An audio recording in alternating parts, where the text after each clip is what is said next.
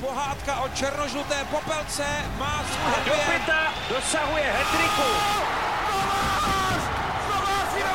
Kometa je pojď na padesáti letech zpátky na obroveň. Si dovolil Robert Kousal. Jágl zvedá ruce k nebi. Kristianka dává gol a Plzeň má svůj titul. Pastalanista, je to doma. Extraliga kvapem odškrtává resty z herního plánu. Ale není nouze bohužel ani o mimohokejová témata. V dalším dílu Hokeje bez červené rozebereme problémy Pardubic, v případě Dynama pak především kokainovou aféru týkající se Roberta Kousala. Chybět nebudou ani dotazy posluchačů a pravidelná rubrika Top pět. Vítejte u podcastu o českém hokeji se šéfkomentátorem Č T Sport Robertem Zárubou. A dnešní téma rozpracoval a otázky bude klást Petr Musil. Dobrý den. Hezký den. Po roce je tu opět stejná situace. Dynamo se na startu ročníku opět pohybuje u dna tabulky. Včera po šesti porážkách zvítězilo proti Kometě dva jedna, takže tu bilanci trochu napravilo. Co momentálně herně trápí Východočechy? Především ofenzíva, a to znamená sebevědomí. To jde vždycky ruku v ruce a řekl bych, že ten tým si prostě nevěří a že tam selhávají hráči, kteří by tu důvěru jako prapor měli nést uvnitř kabiny a potom také výkony na ledě. Tak řekl bych, že to je asi největší újma, jakou momentálně trpí pardubická hra. Je to hodně upracované a vlastně navíc v genetice pardubického hokeje vždycky byla lehkost, tvořivost, až takové jako hokejové dobrodružství někdy. A to všechno najednou padá proti tomu imperativu hrát momentálně přesný systém a dodržovat určité pokyny. To vlastně není úplně typické pro pardubický hokej a možná těm hráčům ten, ten přerod, který je vynucen okolnostmi, trošku brzdí celý ten kreativní proces, který vede potom třeba i do nějaké lepší pohody, k většímu sebevědomí a tím pádem i k větší úspěšnosti při tvorbě šancí a, a střílení gólů. Ta kreativita zřejmě schází i kvůli absenci Michala Vondrky, který je zraněný, ještě nejspíš na dva měsíce by měl chybět. Martin Kau taky odešel do Švédska. Jsou tyto absence hodně znát právě třeba tady v té složce té kreativity? Dynamo je vlastně dlouhodobě nemocný pacient a jako takový těžko hůř snáší ještě další rány, které dostává.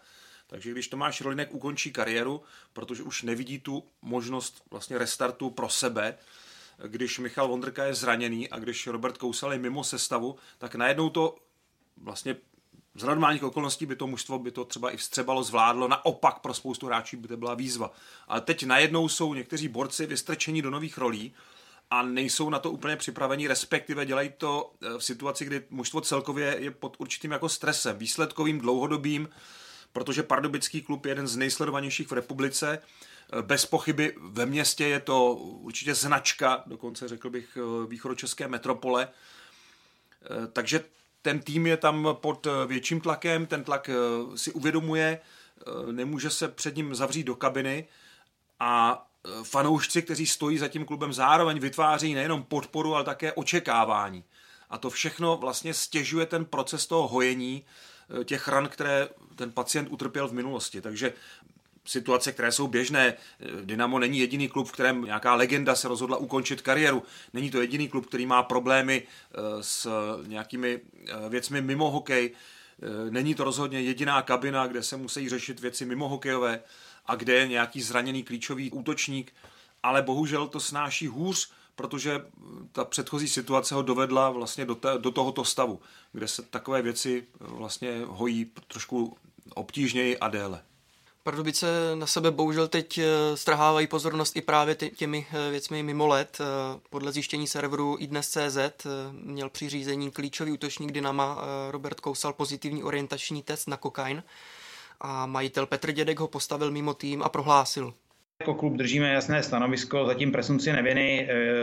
Já samozřejmě jsem jasně deklaroval, pokud bude papír, že Robert samozřejmě porušil, spáchal trestný čin a bral nepovolené látky, tak klub si zváže okamžitě smlouvu a pokud to nebude, no tak samozřejmě nám to hráče, hráče bude hrozně líto, protože já mu furt věřím, ten Kousal říkal, že nic, nic neměl zakázanýho, tak čekáme na papíry a vyvodíme potom z toho závěr. Je správný tento přístup a postup vlastně klubu v této situaci? Petr Dědek to pojmenoval dobře, myslím si, že postup je to správný. Na jednu stranu ten hráč má dostat určitou podporu, ale na druhou má mít před sebou to varování pozor, pokud se to potvrdí, tak je konec. Problém je, že Pardubice na Kousalovi chtěli postavit ofenzivu, vlastně ten tým do určité míry se stavěl kolem něj a kolem návratu Jakuba Nakládala a teď najednou by se polovina té osy úplně zničila.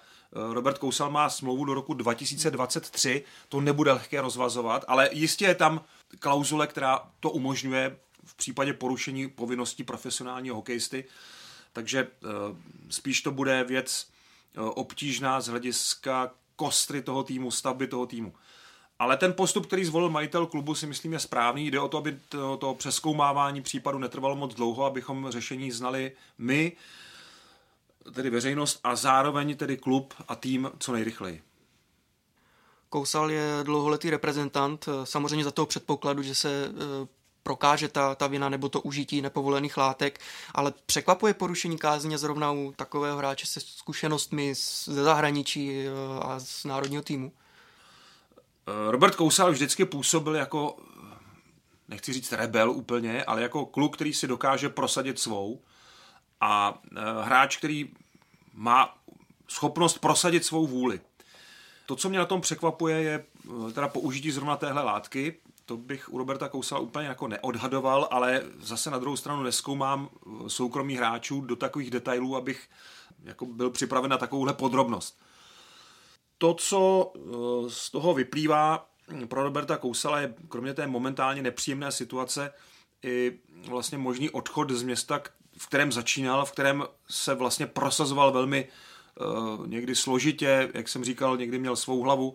Pamatuju si situaci, kdy se ho jako úplného nováčka v kabině a pardubického áčka zastal Dominik Hašek, který řekl, pokud bude Robert Kousal vyřazen z nějaký úplně marginální přestupek, tak já prostě budu solidární s ním a tehdy si vynutil jeho setrvání v týmu. Takže on vlastně si vždycky musel jakoby těžce prošlapávat tu cestu a byla by obrovská škoda, kdyby takový hráč prostě najednou v Pardubicích chyběl, protože to byla naděje, to byla opravdu možnost, jak ten klub by se vlastně vrátil k tomu jádru těch svých hráčů, což si myslím, že pro Pardubice je důležité. Jakmile se bude tenhle klub stavět z posil a z různých rádoby atraktivních akvizic ze zahraničí i z tuzemska, tak si myslím, že už to nebude to Dynamo, které bude schopné konkurovat těm ostatním. Tady zkrátka je nutné opravdu vsadit na vlastní chov a Robert Kousal byl přesně ten typ hráče, který by tomu odpovídal. Takže pro mě je to překvapující, protože u něj bych to asi nečekal úplně, ale zase ne tak moc, protože o kokainu se u nás nemluví, ale to neznamená, že tenhle prostředek v našem hokeji neexistuje. Je to zatím čistě hypotetická otázka, ale nepošpiní to třeba trochu jméno Roberta Kousala, respektive v Pardubicích, kdyby rozvázal smlouvu, myslíte si, že po něm nějaký klub stejně sáhne? Je to přece jenom kvalitní hráč a někde může začínat s čistým stolem, jak se říká. Ještě bych uvedl jednu okolnost, která možná svědčí ve prospěch hráče v tomto případě. Kokain je vlastně zakázanou látkou v soutěžním období, to znamená v době, kdy se hraje. Pokud měl Robert Kousal, mohou tam být nějaké stopy, ono u každého, u každého se to odbourává trochu jinak a trvá to jinou dobu. Pokud by to spadalo ještě do předzávodního období, tak je to problém z hlediska řízení motorového vozidla, ale není to problém z hlediska dopingových pravidel, která vlastně v tom mimozávodním období nezakazují používání kokainu. Ono to taky nejde prokázat, že jo, podle současných metod. Takže to je možná, pokud Robert Kousal vlastně v té koronavirové pauze by někde požil kokain a prokázalo se to až teď, tak to by svědčilo vlastně v jeho prospěch. Kdyby se tohle podařilo prokázat, tak sice má problémy na dopravním inspektorátu, ale nebude mít potíže obhájit svou smlouvu v Pardubicích a mohl by pokračovat dál. Jak moc to poškodí jeho jméno, záleží na tom, co se mu podaří v tomhletom vykomunikovat. Rozhodně nejhorší taktikou je mlčení. To prostě nechává prostor pro příliš velké spekulace a Pardubice bohužel patří k těm městům, kde už teď koluje patnáct dvacet verzí, jak to vlastně bylo a jsou to takzvaně zaručené informace, ale ty může rozptýlit jedině hráčova otevřenost a maximální vstřícnost z hlediska objasnění té situace. Takže na to navážu přesně podobný problém měl Petr Čáslava. Před dvěma lety měl takovýhle problém a rok později v rozhovoru pro Deník Sport přiznal, že se měl ke všemu vyjádřit daleko dřív a měl by se tím řídit Kousal a celou situaci objasnit co nejdříve. O tom jsem mluvil v předchozí odpovědi. Hmm. Petr Čáslava to prožil, vlastně už tu cestu prošlapal, kdy teda měl problémy, měl problémy v osobním životě, řešil je tímhle způsobem a nechtělo se mu o tom mluvit. Byl znechucený tím, co ho potkalo, jak se na to přišlo, že se na to přišlo. Já těm pocitům rozumím a chápu, že člověk v takové situaci nemá chuť vůbec s někým komunikovat a vysvětlovat něco, co se občas se vysvětluje docela složitě a obtížně. Ale je to jediná cesta, jak si své jméno alespoň trošku zachránit. Pokud tam bude sklon k nějakému tajnůstkářství, tak obecně je to prostě jenom prostor pro spekulace, které vyplní ten prostor, které nezaplní ten klub a hráč. Takže z mého pohledu Petr Čáslava si tohle uvědomil. Ještě je třeba říct, že jeho případ byl trochu jiný než případ Roberta Kousala, protože Petra Čáslavu vlastně naměřili s kokainem v srpnu roku dva tisíce osmnáct, hmm. tedy v mimo soutěžním období. Ono už tam samozřejmě hráli přípravné zápasy, ale nebyla to extraliga, takže jeho by se to až tak moc nemuselo vůbec dotknout. Přesto z toho byla docela velká aféra. No a to, že to je v Pardubicích, tenhle klub měl, jak jsem říkal, vždycky trošku volnější myšlenky, volnější chování. David Pospíšil vždycky vzpomínal, že v začátcích jeho kariéry se kuřáci scházeli za autobusem a byla tam polovina týmu, včetně trenérů, no a postupně se to tam jakoby vyčistilo, že tam zůstával už potom sám jako veterán. Ale je pravda, že v tomhle klubu tak jako tradičně Byli trošku, jako, byl trošku volnější přístup k tomu. Od Vladimíra Martince, což byl tolerovaný kuřák v národním týmu, tak vlastně byl trošku volnější přístup. To se časem teda určitě změnilo. A nechci tvrdit, že teď je to jinak. Ale možná i ten tlak, o kterém jsem mluvil, vede k tomu, že občas hráči sáhnou po nějakém takovém povzbuzujícím prostředku.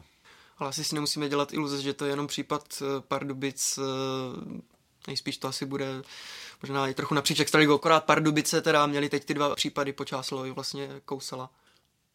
Tady bych trošku vsázel na vliv těch nejlepších hráčů, kteří sem přicházejí na léto z N H L a řekl bych, že se občas některým lehčím drogám tak úplně nebrání.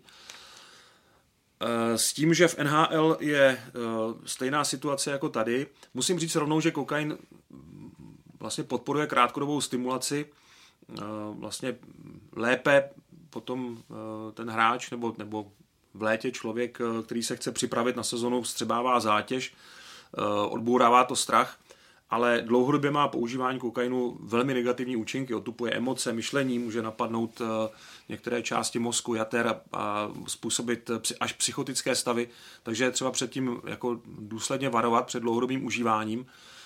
Je tu samozřejmě rozdíl mezi užíváním rekreačním a návykovým, ale rozlišit přesně tu hranici je velmi obtížné i pro lékaře nebo pro odborníka a už vůbec ne pro konzumenta té drogy. Takže já bych hlavně chtěl teda říct, že to není úplně normální, ale nemůžeme se tvářit, že to neexistuje.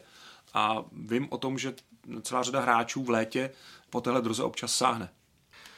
Teď právě přidáme informaci o tom, jak ovlivňuje vrcholového sportovce kokain. Popsal to zástupce ředitele antidopingového výboru Tomáš Vávra. Tak je to stimulační, je to stimulační látka, takže určitě to na výkon sportovce má vliv. Ten, ten vliv může být lecjaký, ale sportovci ho primárně nepoužívají podle mě ke zvýšení výkonnosti, ale jakési společensko-sportovní části. Jaký může být postih nebo trest za kokain? Pokud by ten test byl dopingový, to znamená následoval by po zápase, tak jsou tresty, které mohou vést k něčemu podobnému, co postihlo Jevgenije Kuzněcova, to znamená čtyři roky zákazu startu na akcích Mezinárodní hokejové federace. Ten test byl na mistrovství světa v Bratislavě dva tisíce devatenáct, možná se k tomu ještě vrátíme. Ale to se nestalo, byla to vlastně policejní silniční kontrola, orientační na použití drog. Bylo to v den zápasu, bylo to v pátek třináctého shodou okolností, zhruba popolední, někdy kolem třinácté hodiny.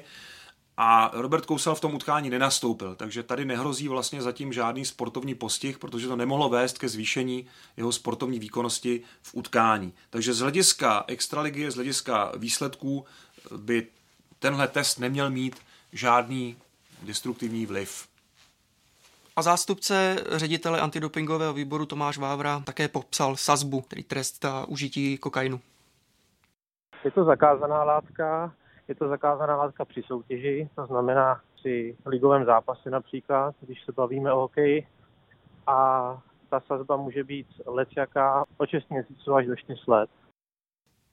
Může to být značný zásah pro kariéru Jevgenije Kuzněcova ty čtyři roky, nebo on to bere možná tak, že prioritní je N H L a na té mezinárodní úrovni ho to třeba možná až tolik netrápí? Jevgenij Kuzněcov patří k těm hokejovým vlastencům ruským, takže jeho to, myslím, upřímně mrzí, že nebude moct pomáhat ruskému týmu na mistrovstvích světa, na olympijských hrách. To si myslím, že mu můžeme věřit. Zároveň ten případ ale ukazuje ještě velice dobře tu převahu N H L nad Mezinárodní hokejovou federací, protože Washington Capitals, klub Jevgenije Kuzněcova, okamžitě vyjádřil solidaritu s hráčem. Ano, oni ho hned zařadili do programu proti zneužívání návykových látek, který organizuje hráčská asociace N H L, ale to je tak všechno, co s tím nálezem Mezinárodní hokejové federace mínili dělat.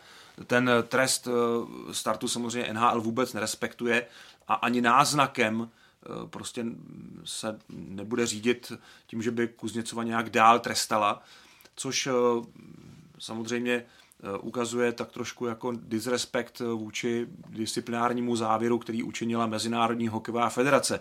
Já neříkám, že Kuzněcov by měl být na čtyři roky potrestán, ale nějaká reflexe od N H L by tady asi byla na místě, ale je vidět, že N H L si z Mezinárodní hokejové federace opravdu nic nedělá a že se cítí být výrazně nadřazena z té vrcholné organizaci světového hokeje. To je jenom tak na okraj poznámka. Jinak kariéru Jevgenije Kuzněcova to opravdu nijak zásadně nepoznamená. Je to ještě pořád relativně mladý hráč, který přichází do toho nejlepšího věku. Po dvou letech může požádat třeba o propuštění zbytku trestu, takže na mistrovství světa v Praze třeba ho už můžeme mít v ruské sestavě klidně. Vybavujete si ještě nějaký dopingový nález hokejisty v profesionálních českých soutěžích anebo, nebo ve světě? Vybavuje se mi dost starší případ Tomáše Kolafy, který byl opravdu testován na doping a použití drog. Je to pět let zpátky a on dostal vlastně disciplinární trest ten nejdelší možný, tedy čtyři roky, o kterém mluvil zástupce ředitele antidopingového výboru. A ty čtyři roky vlastně mu úplně přervali kariéru. On se rozhodl, že nebude platit právníky, že nevydělává hokejem tolik, aby věnoval prostředky na vlastně nějaký boj proti tomu verdiktu, takže ukončil svou kariéru. Je to případ z roku dva tisíce patnáct s Ústí nad Labem, druhá nejvyšší soutěž. Zkrátka uh, už se mu nechtělo uh, dál pokračovat v kariéře, ten trest přijal a vlastně ukončil kariéru. Jiný podobný případ u nás nemáme, protože obě ty pardubické kauzy jsou spojené s dopravní kontrolou, nikoliv s antidopingovou zkouškou. Těch zkoušek u nás se dělá zhruba patnáct set ročně a zhruba jedenáct sportovců z toho má nějaký nález pozitivní, ale nepamatuju si v hokeji, že by tam byl nález na použití drog. Takže hokejisté si asi dobře hlídají, pokud uh, používají nějaké lehčí drogy, tak si dobře hlídají ten rozdíl mezi soutěžním závodním obdobím a obdobím rekreačním, uh, což je pro test na drogy uh, asi klíčové. A ta pravidla se teď mohou měnit, ještě co se týká těch návykových látek, protože příští rok vyjde v platnost novelizovaný světový antidopingový kodex a v něm se k rekreačním drogám přistupuje s větší benevolencí. Není to, řekněme, zbytečný ústupek, protože ono to sice nemá takový vliv na výkon, jak jsme slyšeli, ale ze společenského hlediska je to stále, řekl bych, tabu. No, vliv na výkon to má, pokud použijete tu drogu bezprostředně před zápasem. Jinak je to snaha o takové přibližování se z obou stran, pokud vezmeme profesionální soutěže třeba v Severní Americe a tu snahu dostávat nejlepší sportovce basketbalu, ledního hokeje na mezinárodní sportovní akce typu mistrovství světa a především olympijské hry, tak vlastně i N H L, která byla dlouhou dobu zcela úplně benevolentní k používání drog a testy zavedla asi až před třemi roky, před sezónou dva tisíce sedmnáct osmnáct, a to ještě jenom na, na kokain a marihuanu, takže je tu snaha vlastně přibližovat se z obou stran tak, aby vlastně světové protidrogové organizace a agentury byly v tomhletom benevolentnější a profesionální organizace, aby byly naopak trošku přísnější. To si myslím, že je jeden z důvodů. A zbytečný ústupek to není. Já věřím tomu, že ve VADA jsou odborníci, kteří vědí, co dělají. A pokud by to škodilo jakkoliv zásadně jako sportu a sportovcům, tak by ten ústupek vlastně nedělalo. Věřím tomu, že to je dobře prozkoumáno, že a nepovede to k nějakému jako úplnému rozvolnění. To by asi nebylo úplně dobře, abychom tady vystavovali jako příklad užívání drog, to by asi nebylo úplně slučitelné se základními sportovními principy. Co se týká testování, tak na východě Čech dokonce plánují pravidelné testy mimo těch na koronavirus, a sice na ty, na ty zakázané látky v těle. Šéf Dynama Petr Dědek plán kontrol přiblížil takto. Testování se připravuje, ještě neproběhly, budou probíhat tento týden a budeme budem namátkově testovat každý čtrnáct dnů. Prostě to, toto u nás se, se musí vymítit, a nejenom v Pardubicích, ale já věřím, že si z toho budeme poučení i ostatní, ostatní extraligový celky a, a budou tomu taky naproti, protože myslím si, že to je náš společný zájem a cíl, aby extraliga v tomto směru byla naprosto čistá a my od toho neustoupíme a naopak budeme na tom trvat.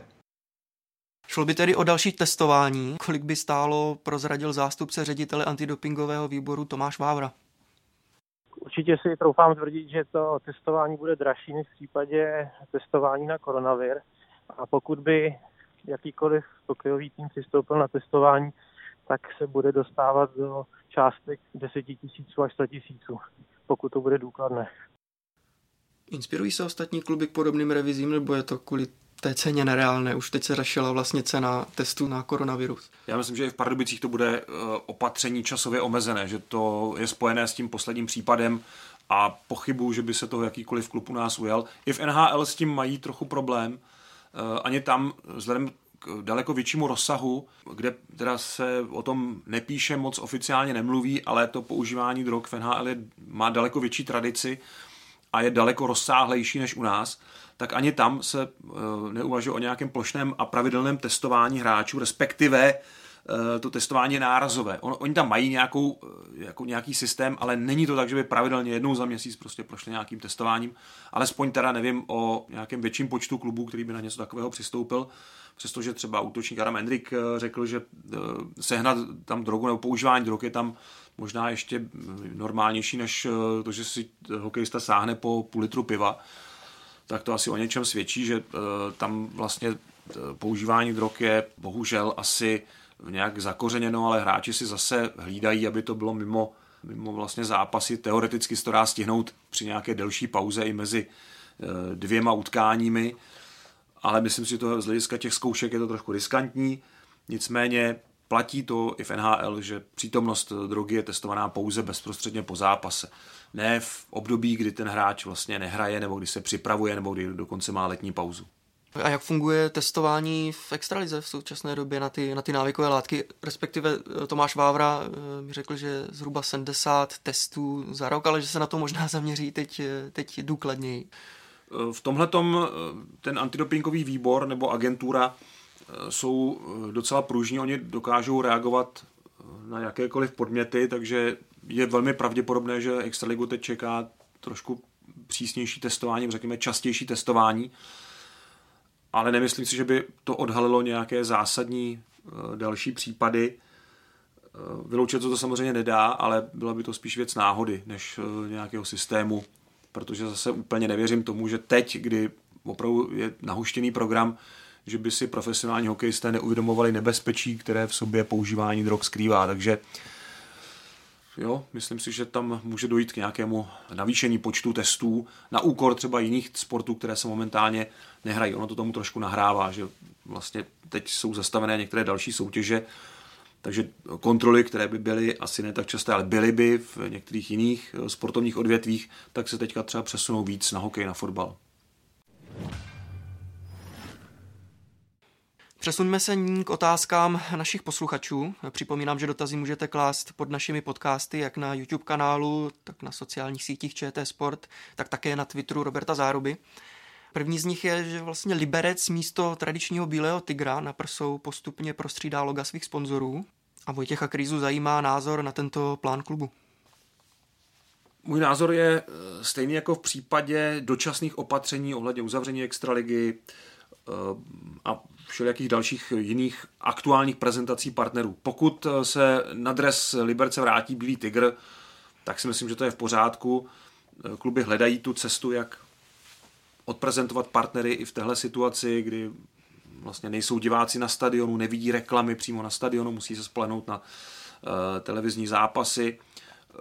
Je třeba pod čarou ještě zmínit se o tom, že sledovanost televizních utkání zatím klesla. V porovnání s tím loňským rekordním ročníkem jsme šli ze sledovanosti dolů, takže ta představa o tom, že nula diváků na stadionu rovná se vyšší sledovanost, je nesmyslná. To je, to je úplně špatný odhad. A tím pádem je nutné ty partnery ještě víc jaksi tlačit, pomoct jim v té prezentaci, takže tenhle ten ústupek. Já mám rád dresy, které jsou stylové, čisté a když už tam musí být reklama, že je přirozeně zapuštěná, nekřičí moc těch dresů.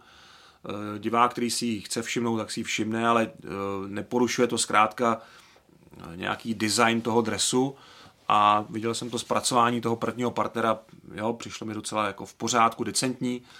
Takže můj názor je na, na to takový, že pokud je to dočasné opatření, tak je pochopitelné, přijímáme ho a myslím si, že to není ztráta úplná identity, která zrovna v případě Liberce je velmi šťastně zvolená. Ten Bílý tygr je prostě skvěle vybraný symbol toho klubu, symbol toho města, takže by byla škoda o něj přijít dlouhodobě. Na kanálu YouTube zazněla také otázka k pěstním soubojům. Teď v posledních kolech jsme měli dvě, vlastně Radan Lenz versus Kevin Klíma, pak i v utkání Hradce Králové s Karlovými Vary, Martin Kadlec proti Filipu Hronkovi. A ta otázka zní, jak v posledních letech se vyvíjí trestní sazba pro ohodnocení bitek, jaké jsou v tom trendy a zda je dobře, že se za ně zrušil trest do konce utkání. On se zrušil trest ve hře, ne trest do konce utkání, to znamená ten automatický stop na další zápas se tím jako vyrušil a je tam přezkum teda disciplinární komise, pokud to uzná za vhodné. Předseda disciplinárky tak může vlastně udělit dodatečný trest, pokud se někdo v té bitce nechoval férově, ale jinak v extralize panuje teď ten směr větší tolerance k bitkám a pokud jsou ty bitky vyvážené, pokud to není nějaká viditelná nerovnováha nebo nějaký úmysl, prostě zkrátka poprat se s hráčem, který se prát nechce, nebo mlácení hráče, který už se nechce dál vlastně být a nechce pokračovat v tom konfliktu, tak vlastně řekl bych, že ta tolerance tady je. Zajímavé je, že ty dva příklady, oba dva, jsou vlastně z takové, řekněme, lehké střední váhy. To nejsou žádní bitkaři, ale kluci, kteří se k tomu zkrátka postavili.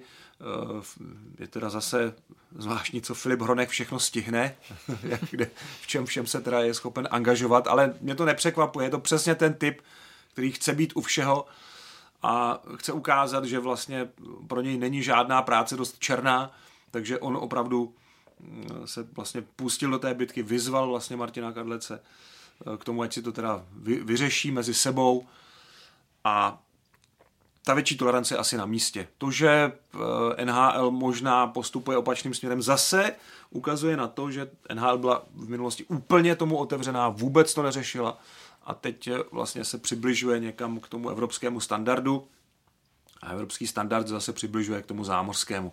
Takže je to jenom potvrzení té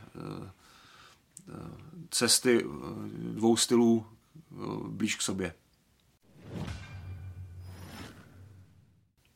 A dnešní trochu vážnější téma v závěrečné pravidelné rubrice Top pět trochu odlehčíme. Tentokrát vybereme pět nejofenzivnějších obránců extraligy.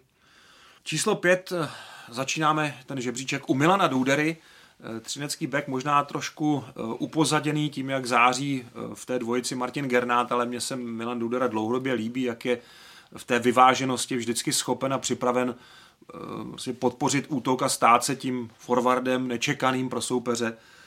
Šest bodů, pro mě je to prostě jeden z té pětky, který si to zaslouží. Na čtvrtém místě Marek Ďaloga, dal jsem mu teda přednost před Martinem Gernátem, přestože ještě se jaksi nemohl dostatečně předvést té nové sezóně, ale to, co nám ukázal v minulosti, ukazuje, že to je nejlepší bruslař mezi obránci. Jeho rychlost je neuvěřitelná a je otázka, jak moc to pomůže Pardubicím, ale já věřím, že ano.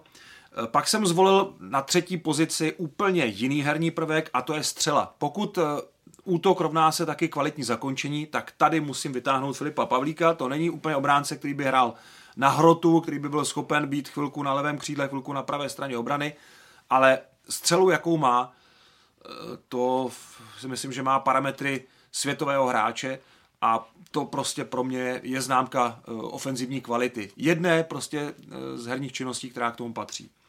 Na druhém místě mám Jana Košťálka, ten vlastně má dost vysoký počet střel, je to pro mě obránce, který se výborně vyvíjí právě tím správným směrem, který bychom chtěli, aby Extraliga vychovala nějaké ofenzivní obránce, kreativní obránce.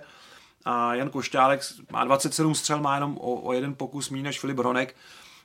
Pro mě to prostě je ten, ten kluk, který jde správnou cestou, který jde správným směrem a který je schopen se na té ofenzivě dobře podílet, aniž by ztrácel mínusové body za vlastně příliš dobrodružné výlety nebo příliš nesystémovou hru. A číslo jedna pro mě Filip Hronek. Už po druhé vlastně ho tady máme jako jedničku, ale to je opravdu výjimečný obránce, který ukazuje těm ostatním, kudy vlastně jít v té kariéře. Jak moc na sobě zapracoval v situaci, kdy možná ta jeho morálka v minulosti pracovní nebyla taková, ale on si uvědomil v tom Detroitu, že vlastně jinak se nemůže posunout dál a ukázalo se, že v něm ten talent opravdu dříme obrovský a jeho všechny ofenzivní složky jsou tak vyvážené, že prostě pro mě je to jednoznačně číslo jedna mezi ofenzivními beky. Obránce, který má bod na zápas, to, to ani prostě jinak nejde, to prostě nemůžeme přehlédnout. Takže číslo jedna je jasné, Filip Hronek. Tak to je z dnešního podcastu Hokej bez červené všechno.